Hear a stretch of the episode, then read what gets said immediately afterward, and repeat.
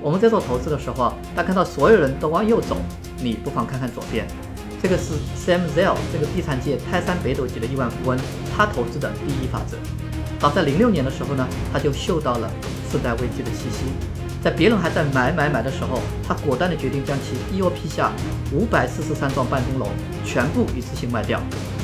和黑石初定的 offer 呢，当时是三百六十亿，但是呢，违约金他只定了两亿，这样呢，成功吸引到了第二位买家来竞价，最终迫使黑石呢把价格又提高了三十亿才成交。事实证明啊，零七年如果 Sam Zell 不抛掉 EOP 的话，在次贷危机中有可能会亏得血本无归。那这也撰写了本世纪轰动房产界的经典案例——黑石收购 EOP。它也是当年我在浙大读 MBA 的时候遇到的最难的案例之一。那么，接过这个烫手山芋的黑石集团，是不是成了冤大头了呢？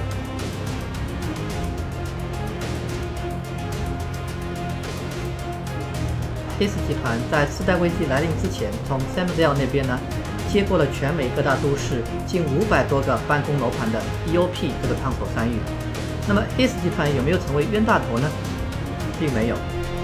其实，在递交 EOP offer 的同时，他们已经制定了完整的拆分计划，并且通过其强大的人脉啊，联系到了一大批的买家。所以 EOP 收购是在零七年二月完成，到八月份已经有三分之二的 EOP 楼盘转手卖掉了。零七年年底，次贷危机就爆发了。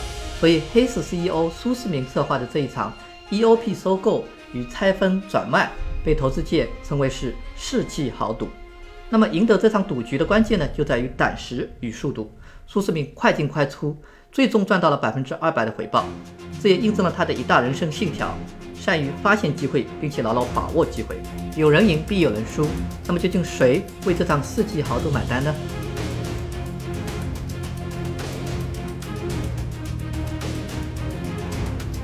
在投资中啊，我个人比较倡导的是余钱投资，也就是说，你投资那笔钱，万一是亏没了，也不影响你的正常生活。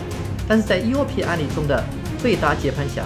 Harry McLo 显然不是这么想的。EOP 投资包中最引人注目的是位于纽约曼哈顿中心的八幢高级办公楼。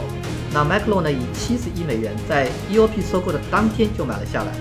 最神奇的是啊，他自己只掏了零点五亿，剩下的六十九点五亿啊，还动用了两个商业贷款和一个过桥贷款。所以除了八幢办公楼本身，他还抵押了自己的房产和个人资产。可惜没想到，不到一年。经济危机就来了，这位亿万富翁啊，亏得差点没露宿街头。在这场世纪豪赌中，输得一败涂地的远远不止 Michael 一个，所以投资一定要注意控制风险，尤其是千万不能轻易的把个人资产给抵押出去哦。关注我们，听更多精彩的投资故事。